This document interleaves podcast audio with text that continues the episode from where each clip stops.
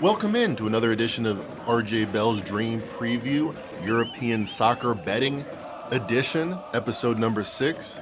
I'm joined by my man Griffin Warner, no longer undefeated, but still three and one on the season. Some strong analysis each and every week. How you feeling, my man Griffin?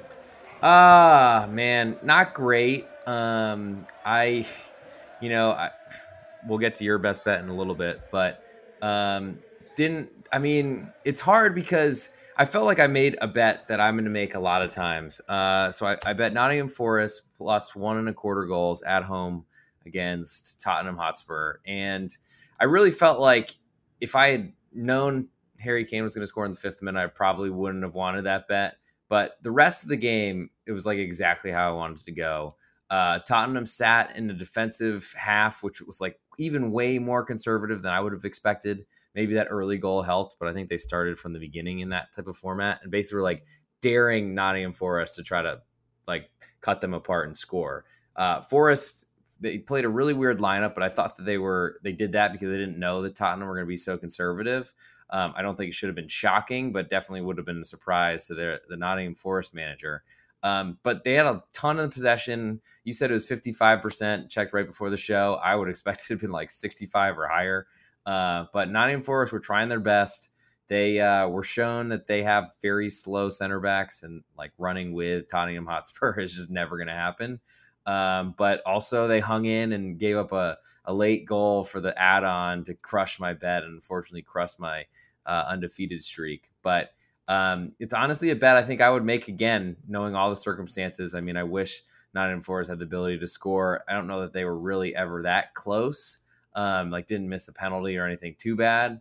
Uh, they actually saved a Tottenham penalty, so maybe I was a little bit on my ninth life as a as a kitty cat or whatever. But uh, it's a loss, and uh, I'm disappointed. But I'm looking forward to getting back on the uh, on the horse. Me too, my friend. We are now five, one, and two as a podcast. So two pushes, one loss, but five wins. Pretty good. I'm proud of. Yeah, pretty good. That pays the bills. So we'll, we'll keep it going. I had one of those pushes. Crystal Palace uh, it was not a, it was not a fun experience, but it's better than a loss in my opinion. I mean, obviously, plus two looked good when we were up two goals in the first half.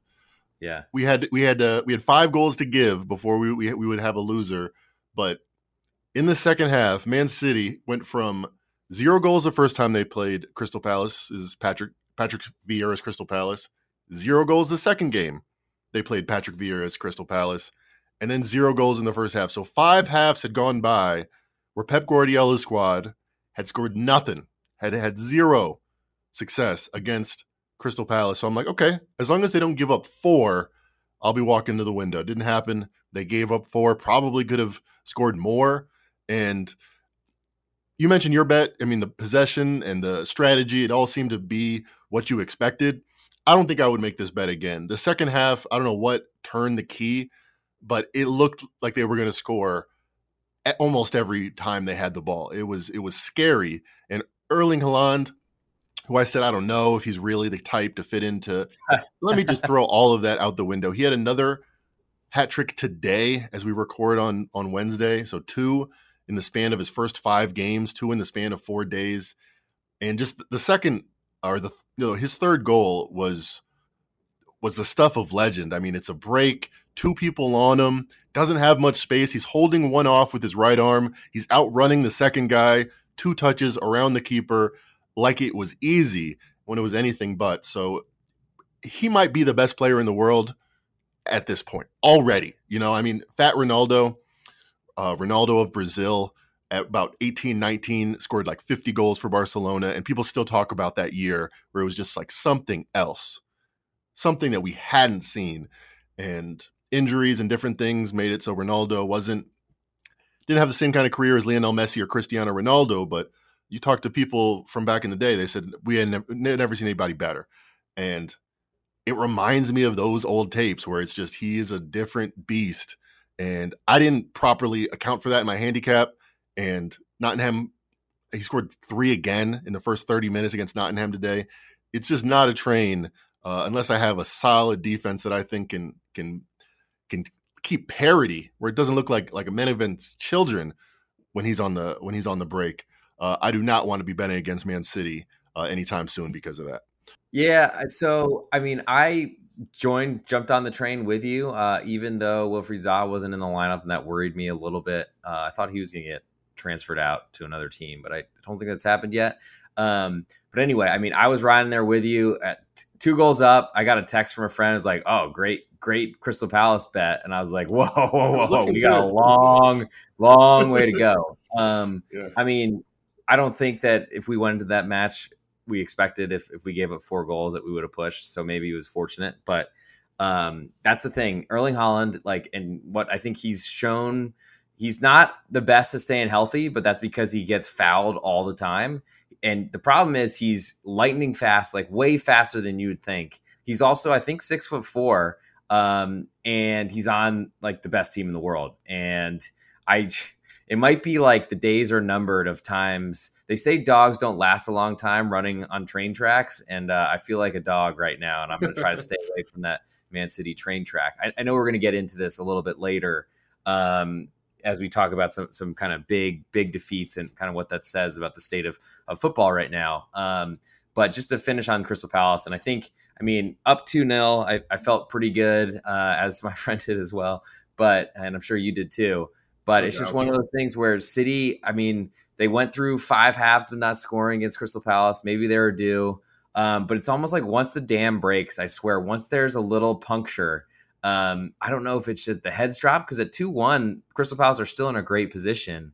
Problem is, once it got to 2 2 and then went behind 3 2, uh, Patrick Vieira kind of threw defense to the wind and was like, well, it doesn't help me. I'm not trying to cover a spread by losing 3 2. I got zero points from that, and that does nothing for our team. So he brought on Jean-Philippe Mateta, who's not a defender. He's just a giant and uh, I think he he tried hard, but uh, that doesn't really work when you're playing uh, the best team in the world. In basketball and football, college and pro, almost invariably, almost all the time, when you bet an underdog, the one one of the things you have in your favor is that the motivation of the team aligns with your own motivation throughout the whole 48 minutes, 60 minutes, whatever, what, what may have you. Because you want the underdog always wants to keep it close. They always want to come back if they're down 30 in any sport, football, basketball, and if it's tight, they they always want to do their best. Soccer might be the one exception where Crystal Palace's motivation at 2-0 looked great, packing the paint, slowing down the game, you know, staying down on fouls, just trying to get to the 90 minute mark. All that aligns with my motive, with what I want as a better. As soon as it was 2-2 or actually maybe once they went to 3-2, even when it was 2-2, it looked way more open as a game and I just felt very little confidence that they could hang in that kind of atmosphere. And yeah, when they were down three two, I, I was thinking a push would be lucky because they were sending they were sending troops down the other way, and they saw it on the fourth goal. You, you, you needed two guys were on Haaland, and he scored easily. They needed three or four uh, behind him already when that play started, and it didn't happen. Uh, you mentioned it. Man City carries on their four goal performance, 4 2 win versus Crystal Palace, pushing our bets, unfortunately. They end that week with a 6 0 today, Wednesday, against Nottingham Forest. Not really that close. It was 3 0 from after 30 minute mark. And this is a theme. A lot of times, people have been saying the Premier League is kind of the exception to this, where where Bayern Munich is up 7 1, but okay, they're the only team to have won the Bundesliga in like 12 years. I think I think 11 years since 2010. Okay, P- PSG, all right, they have three of the greatest players in the world. They're in a smaller league. They can win 7-1. That makes sense. That tracks with what I understand about soccer and competition. When Liverpool and Man City win 9-0, then 6-0, then 4-2, it's showing that it's not just these smaller leagues that this is happening in. There is a clear separation from top 20 clubs in the world and everybody else. And that seems to have gotten wider in recent days, but really in recent years, we've seen this. Uh, what do you make of that? Do you think there's a fundamental change, or is this just, uh, you know, we just happen to see a lot of goals in one week? Just a coincidence. Uh, it does seem to me like there's a fundamental shift that's happening. Uh, I would not call it a coincidence. No, I think the pandemic has had a, a huge impact on a lot of uh, clubs, unfortunately and I think it's really made the rich richer, um, as well as the amount of money that they are taking in, not only from um, their own successes, success stories, or whatever. But Champions League football and European competitions just pay a ton, and I think that really matters. Um, unfortunately, it as an underdog player, it is really hard for me to avoid things. But uh, we were talking before the show that uh, Nottingham Forest getting two and three quarter goals today, like that's a monster number, and it's really hard to beat anybody by three goals. Um, but that's also a situation where I'm like trying my best to avoid because those situations you're basically stressed the whole time. You're like, when the dam breaks, it's going to get really ugly, and you got to hope it doesn't happen until like the 85th minute.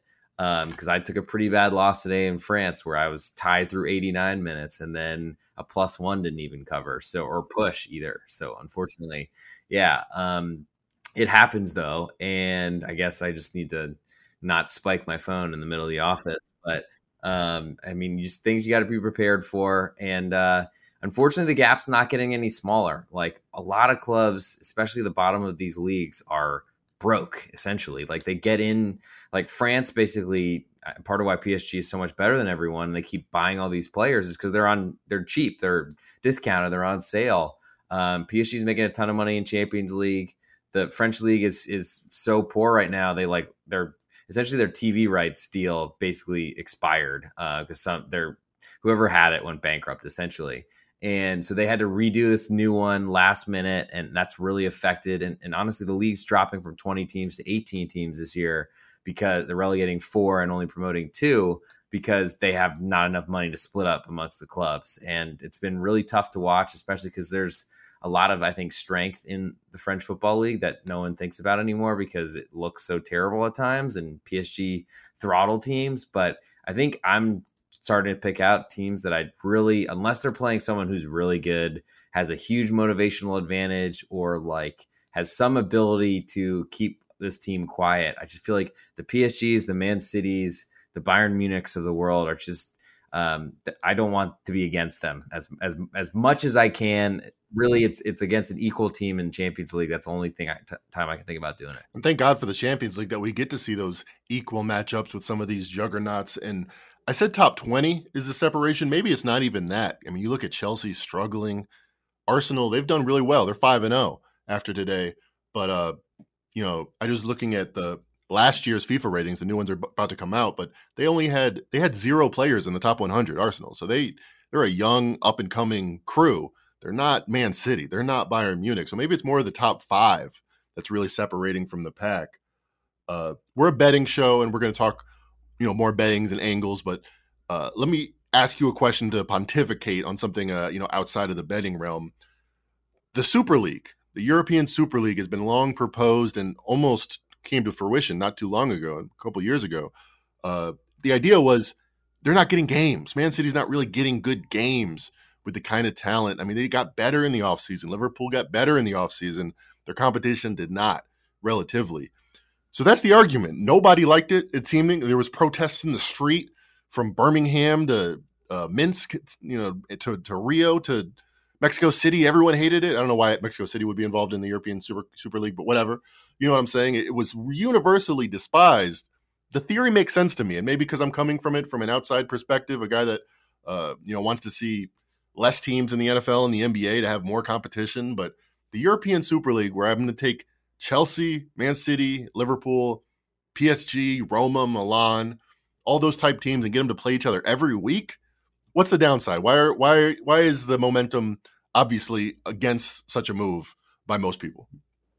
I mean, it's it's a really American idea. Um, wouldn't be shocked if there was a bunch of American private equity firms involved in that idea. Um, but I'm, part of the, I think, why I really am into soccer all of a sudden. Um, I've been following it my whole life. Used to play it growing up, but never really watched the club stuff until I really kind of took a deep dive into it and figure out what it's all about. Um, it's all about earning where you are. You have to earn your way into the Champions League. If you have to earn your way into the Europa League, into any European football, um, nothing is given to you, and the fact that you can't tank and get a number one pick to then change your franchise around, grabbing a, a franchise quarterback from the University of Texas or something like that. Not that that's a realistic scenario, but just hoping, praying. Um, whereas in these these other leagues, I mean, honestly, Man City could like go down if they had a really awful year. I mean, they're they're the best team I think in, in the world, but if they were really bad and had an awful season, had a ton of injuries, and I mean it's not realistic, but they could be relegated to the the championship, the second division in England. Um, whereas the Cincinnati Bengals tanked, drafted Ja'Marr Chase and, and, Joe Burrow, and now they went to the Super Bowl kind of unexpectedly, but are now viewed as one of the best teams in the NFL. And I feel like that's something that we can't really do, and that's what I think why people were so mad about the Super League. Even players on those teams, um, I think they felt like they'd be cheating the system a little bit. I like that answer a lot. That, that really clarified for me because it seemed like a bad idea, and I think it crystallized it because it's an American idea. And my problem with most of the leagues, like the NBA, my, my passion, my my sport, is that it's not doing what European soccer does, which is having a vast variety of types of games where you have Man City go into like Oxford, you know, in an FA Cup game, and, and you get this you get this tremendous kind of dichotomy where the, the Bengals or the Texans in a few years, it doesn't really matter how good they are this year. There's no trajectory of the franchise, which is a really cool aspect of European soccer. So I tend to agree with you. I also think that uh, the what you said, earning where you are, uh, has a lot of resonance with me. And uh, there's, I mean, teams have won. Nottingham Forest won the European Cup. They won the Champions League essentially back when it was before it was called the Champions League. And then they then they were relegated for 20 years and they had to get the right people in charge and the right manager and now they're back in the prime time. That's pretty cool. That's that's a real I mean, that's like generations talking to their kids. Like, man, when I was young, this club used to go down the street, we would play Milan and we would win. Like you could tell that, and and that's history, and that's that's real. That's that's a difference that I don't want European soccer to lose. If anything, uh, I'd say, especially with the multiple types of cups and uh, having bigger squads, it just seems like a better overall competitive spirit. Uh, having the the minnows play play the juggernauts, it's it's it's because because of that, either side can can change and be the other one. You know, in ten years, fifteen years time, it it creates an interesting dynamic that uh that I want to lose. Uh, speaking of different competitions, we talked about some of these huge wins. Man City 6-0, Liverpool got a got a manager sacked. 9-0 will do that to Bournemouth and Scotty Parker. Uh, was never close from the beginning it's going to be interesting. I mean, this is we've been all talking about domestic soccer. Last week we pre- we previewed the Champions League. As the FA Cup gets going, as the Carabao Cup gets going, uh, how do these teams? What are the best practices for these teams negotiating how to play their best players, when to play their best players to optimize their chance, as they say in Europe, to win trophies, to win silverware?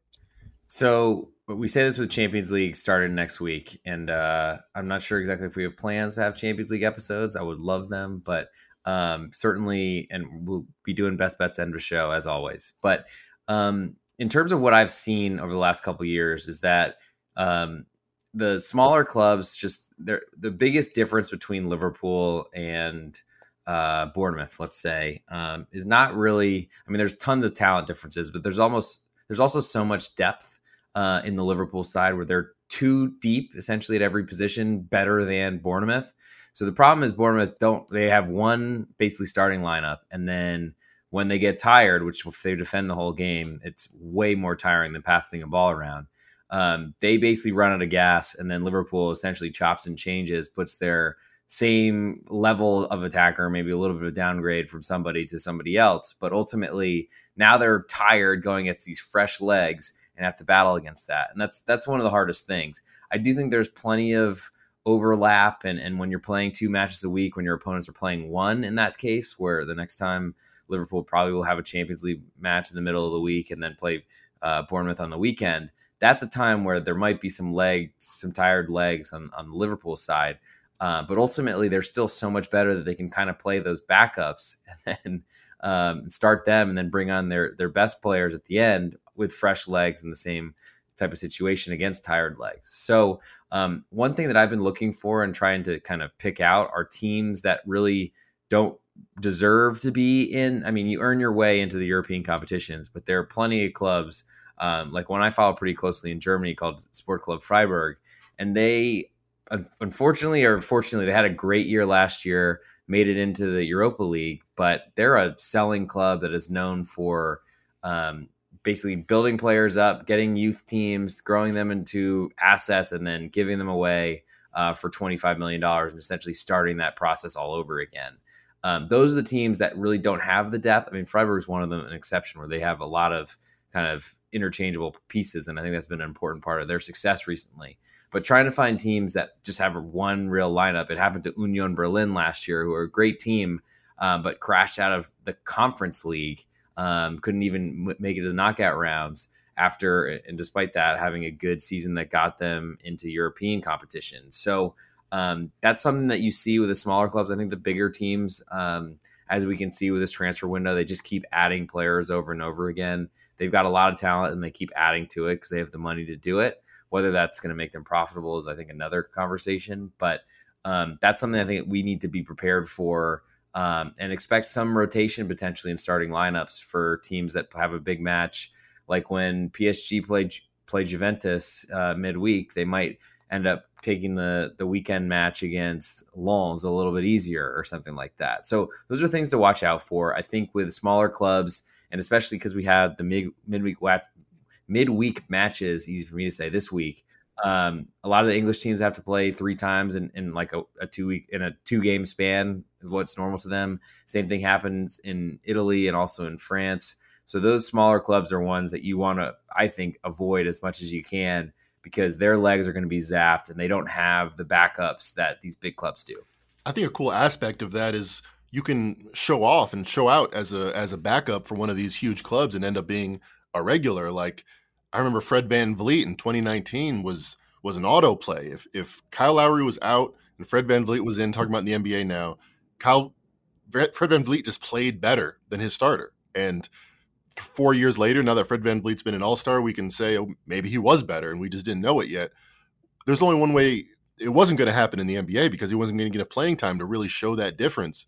But uh, guy like Phil Foden got a lot of time for Man City before he was a regular starter in those cups, and you could see him just excel and and become a regular. You talk about transfers, some of these bigger clubs uh, bolstering their rosters for the uh, for the you know meat of their season wanted to ask you about Manchester United. Uh, hadn't hadn't prepped you on this, but uh, or we hadn't talked about it before the show. But two things happened. They added Antony Antony from uh, uh from Ajax. Erik ten got, got his guy, and they kept Ronaldo, which was a surprise. It seemed to me it's kind of like a Kevin Durant situation where he didn't want to be there, but no one else wanted him bad enough to really make it worth that club's uh, while to get rid of him. So, uh, how do you think that whole situation shakes out? The disgruntled Ronaldo, and do you think Antony can uh, can correct some of the um, some of the problems Man U has had so far this season? Uh, can't say I know a ton about him, but um, I do know who he is, and I know that he played for Ajax. And Ten Hag is essentially trying to make it uh, Ajax United at this point. Um, I don't know, especially after watching Ajax dominate their group in the Champions League last year, though it was a pretty easy one um, and then crash out of the Champions League knockout rounds in the first first round, essentially the round of 16. That worried me coming into the year, and and I think I'm still in a position where Erik Ten Hag has to prove it. They had a nice win this past weekend against Southampton, but um, I did have Southampton for uh, all, I guess, to take the bias out of it, or to, I guess to announce that I have some of it. But Manchester United were not impressive to me. Um, they I mean, took a really good chance from Bruno Fernandes to to score the the goal head goal, and then ended up holding up. But that was not a Manchester United dominant performance. Southampton is one of the worst teams in the league, so um, I'm still not a believer. They spent a ton of money on a player that wasn't worth his value. So just if you believe in the efficient markets, uh, that was a, dumb move. Good for Ajax. They've unfortunately sold so many players, but they did just bring in a pretty good asset from Sevilla. Um, but in, in staying with Manchester United, I mean, they're a popular team. Everyone loves them. They get bet far more than I think they should. And there's a lot of value going against them. So I'm looking forward to being against Manchester United until Erik Ten Hag proves that he's uh, capable of more than just swearing on a talk show after the game. You mentioned their 1 0 win, Manchester United over Southampton. Uh, and you said it wasn't that impressive. Well, expected goals from Understat, their version of it, very much agrees with you. They say Southampton should have won uh, barely, but they were better than Manchester United. I mean, when you have Bruno Fernandes, maybe that's you know a feather in your cap. You get some of those wins because it was an excellent finish. uh, something that probably a Southampton player misses. But still, on the balance of the game, that 1 0 win, their second on the trot, uh, was not that impressive. And they beat Liverpool uh, at a low point. But I'm not optimistic about Man United either. In fact, uh, if you're listening to this, it's probably, uh, if you're listening to it early, releasing this probably right before this game or right as this game is happening. So I won't make it a bet. Um, but I was leaning towards Leicester. Not because I like Leicester in any way, shape, or form. All their numbers, all their performances have been underwhelming, but I do think this United team, off two wins, is not as good as uh, as the market is predicting. And they were about uh, a half goal favorite on the road versus Leicester. And you said, well, Leicester's you know getting rid of everybody on their team. I wouldn't really back them. Maybe so. Um, the line has moved to closer to pick them, which is what uh, which is what my numbers make it. Uh, so happy about that. Happy to get a little bit of line movement on a bet I didn't make. but anyway, uh, Manchester United is probably a fade target because they get so much public money that kind of, oh, they won two games in a row. They're back. They're the Manchester United, biggest club in the world, when uh, they're probably like the, the 30th or 40th team in Europe best team in Europe at this moment in time. As a University of Texas alum, uh, the we're back stuff. I mean, one of my good friends is a Manchester United fan and a UT alum, and I mean, it's basically the same story. It's the Spider-Man meme of, of Spider-Man pointing at Spider-Man. Man, I, I, you might that might be the only time I've ever heard of a Man U UT combo fan, combo devotee. That's that's a rare that's a rare combination. Don't ask. Don't ask. I probably if if some of my friends are listening to this, they're going to go nuts and probably tell me I shouldn't give them any uh, any public credit. But there we go, Garrett. There. Well, let, let me ask you this: What's your best bet? Let's get into it. But before we do, let me save you a little bit of money. Promo code. Use it at pregame.com. Pitch twenty. How do you save money with a promo code? Well, you go to pregame.com. There you will find expert picks from yours truly, Griffin Warner, my friend here, as well as Steve Fezzik one of the only guys. In fact, let me think about it. Yeah, he's the only guy to ever win the Hilton, formerly the Westgate, formerly Hilton Super Contest, not once but twice. The only guy to ever do it. He sells football picks. He sells it only at pregame.com. You can get him there. You can save 20% off anything, a subscription, a play with the code PITCH20. P I T C H 20. That's the promo code. Please use it at pregame.com let us know, let them know that you've been listening to the show and you appreciate us. Now, without further ado, Griffin Warner, you are three and one. You are carrying an excellent record we have as a pod, 75% hit rate. How are you going to keep it going this weekend? What are you betting? Well, thank you for that introduction. And uh, if you want to go through each of the matches, I try to do that on my own podcast called Betting the Pitch. Uh, check me out wherever you check podcasts out. Um, I'm going to go to Germany. I'm not sure I've given a, a play from there yet. Um, it's hard for me to keep them all straight, but I'm not sure that I have, and I'm ready to go. Uh, on Friday, actually, we have Borussia Dortmund hosting TSG Hoffenheim. Currently, Dortmund a minus one favorite. Um, I'm watching this one because I want to make sure I get that uh, safety valve right there. But uh, Borussia Dortmund, they have had a pretty bad defense for a couple seasons now. It was historically bad last year. Um, they did some business to try to improve that this season, but it hasn't really worked just yet. They haven't been able to get um, some of their signings into the starting lineup. They're still playing an older player that was so bad last year. I'm surprised he's still preferred, but it's one of those things where until that's fixed, I'm not a believer. On the other hand, Hoffenheim come on the road. They've had certainly some some road woes over the past couple seasons, but it got one of their man their manager last season sacked, who looked like kind of a bright younger type of manager.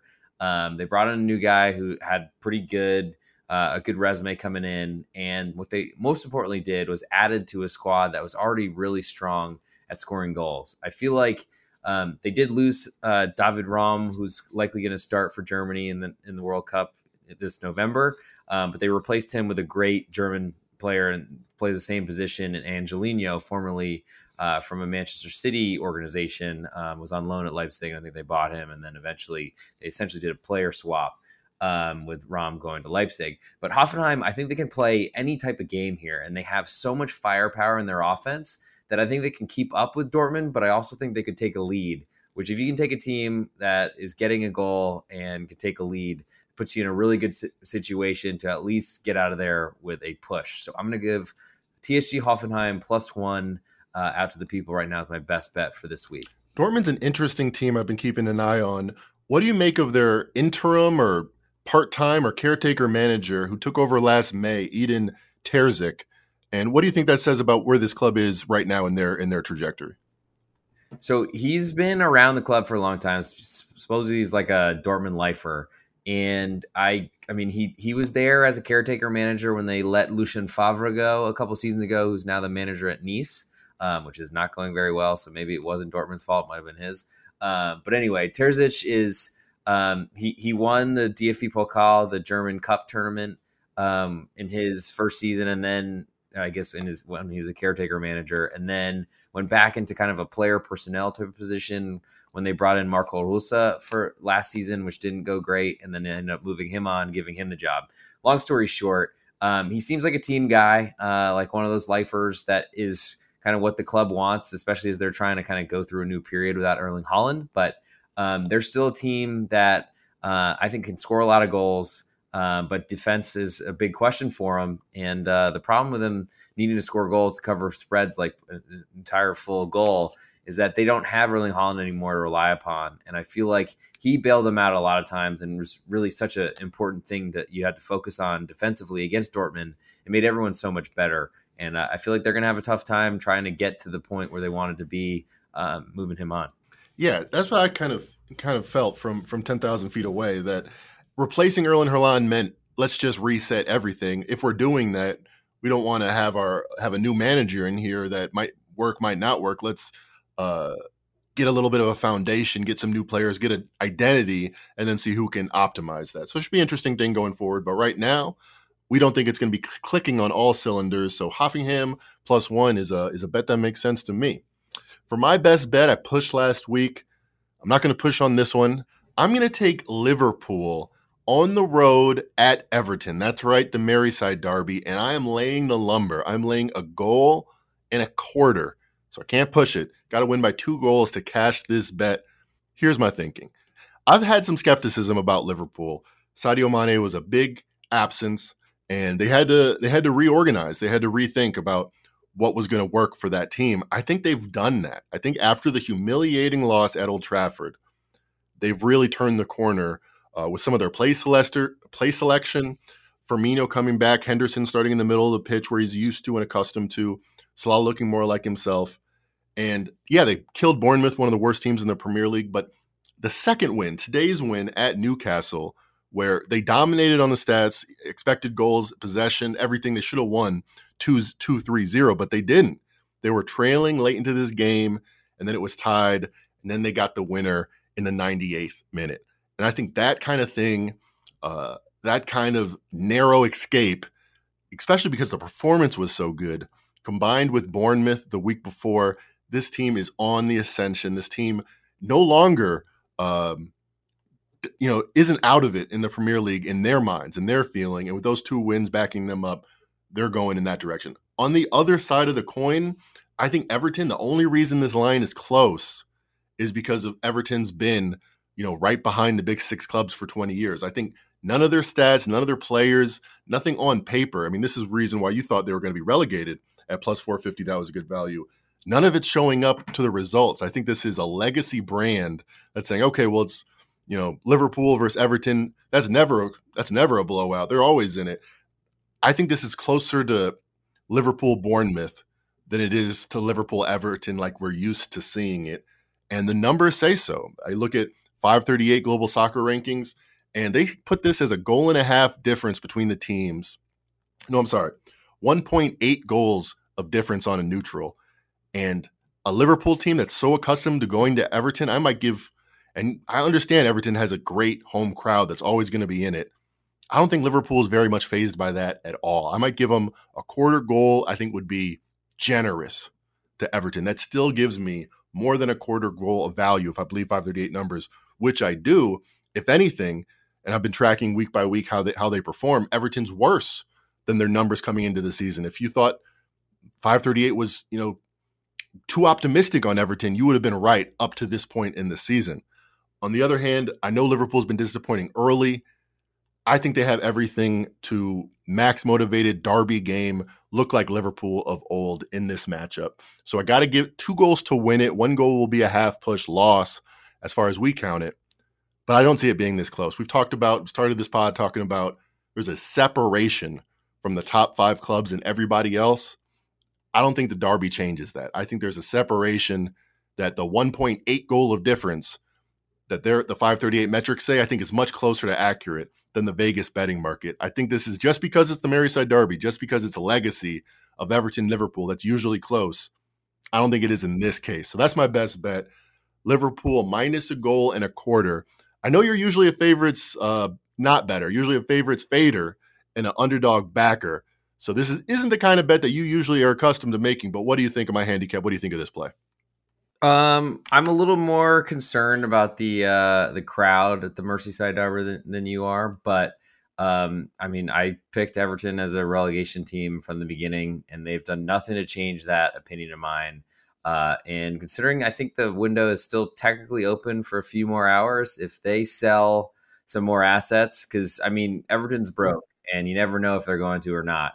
Um, and until that window is closed, I mean, they can't win matches. And once you fall behind, that 1 0 uh, deficit turns into 2 0 a lot quicker than it turns into 1 1. And they will be going for it late. So you have the back door always open, which uh, is not, as an underdog player, that is a scary thing for me to say, but it's great uh, for a favorite. So I guess maybe a front door cover in that situation. Still, but still, any type of door that's open, Liverpool can get through.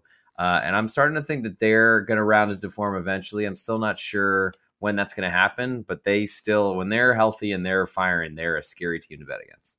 Anthony Gordon, the Everton striker, that actually did have a goal, one of the rare goals in Everton season uh, in their game against Leeds this past weekend. He very well could be on a different team by the time they're lacing it up. So that would be uh, that would be great for this bet. Don't think I need that though. I think kind of like the NFL, where analytics, uh, possession by possession tells you just to be more aggressive more often, even when you're up. That's how you ice games. It's just easier to do it that way. We've seen it in recent performances across Europe. I think we see it. I don't think Liverpool lets up if they're goal if they're goal up or two. I don't see it. I think they keep rampaging. So that's gonna be my best bet. Take Liverpool against the spread. Griffin will be on Hoffenheim, underdog plus one at Borussia Dortmund. Those will be our best bets. Thank you for attending episode six, RJ Bell's Dream Preview European Soccer Betting Edition. Thank you for uh, hanging out with us, and we will see you next week.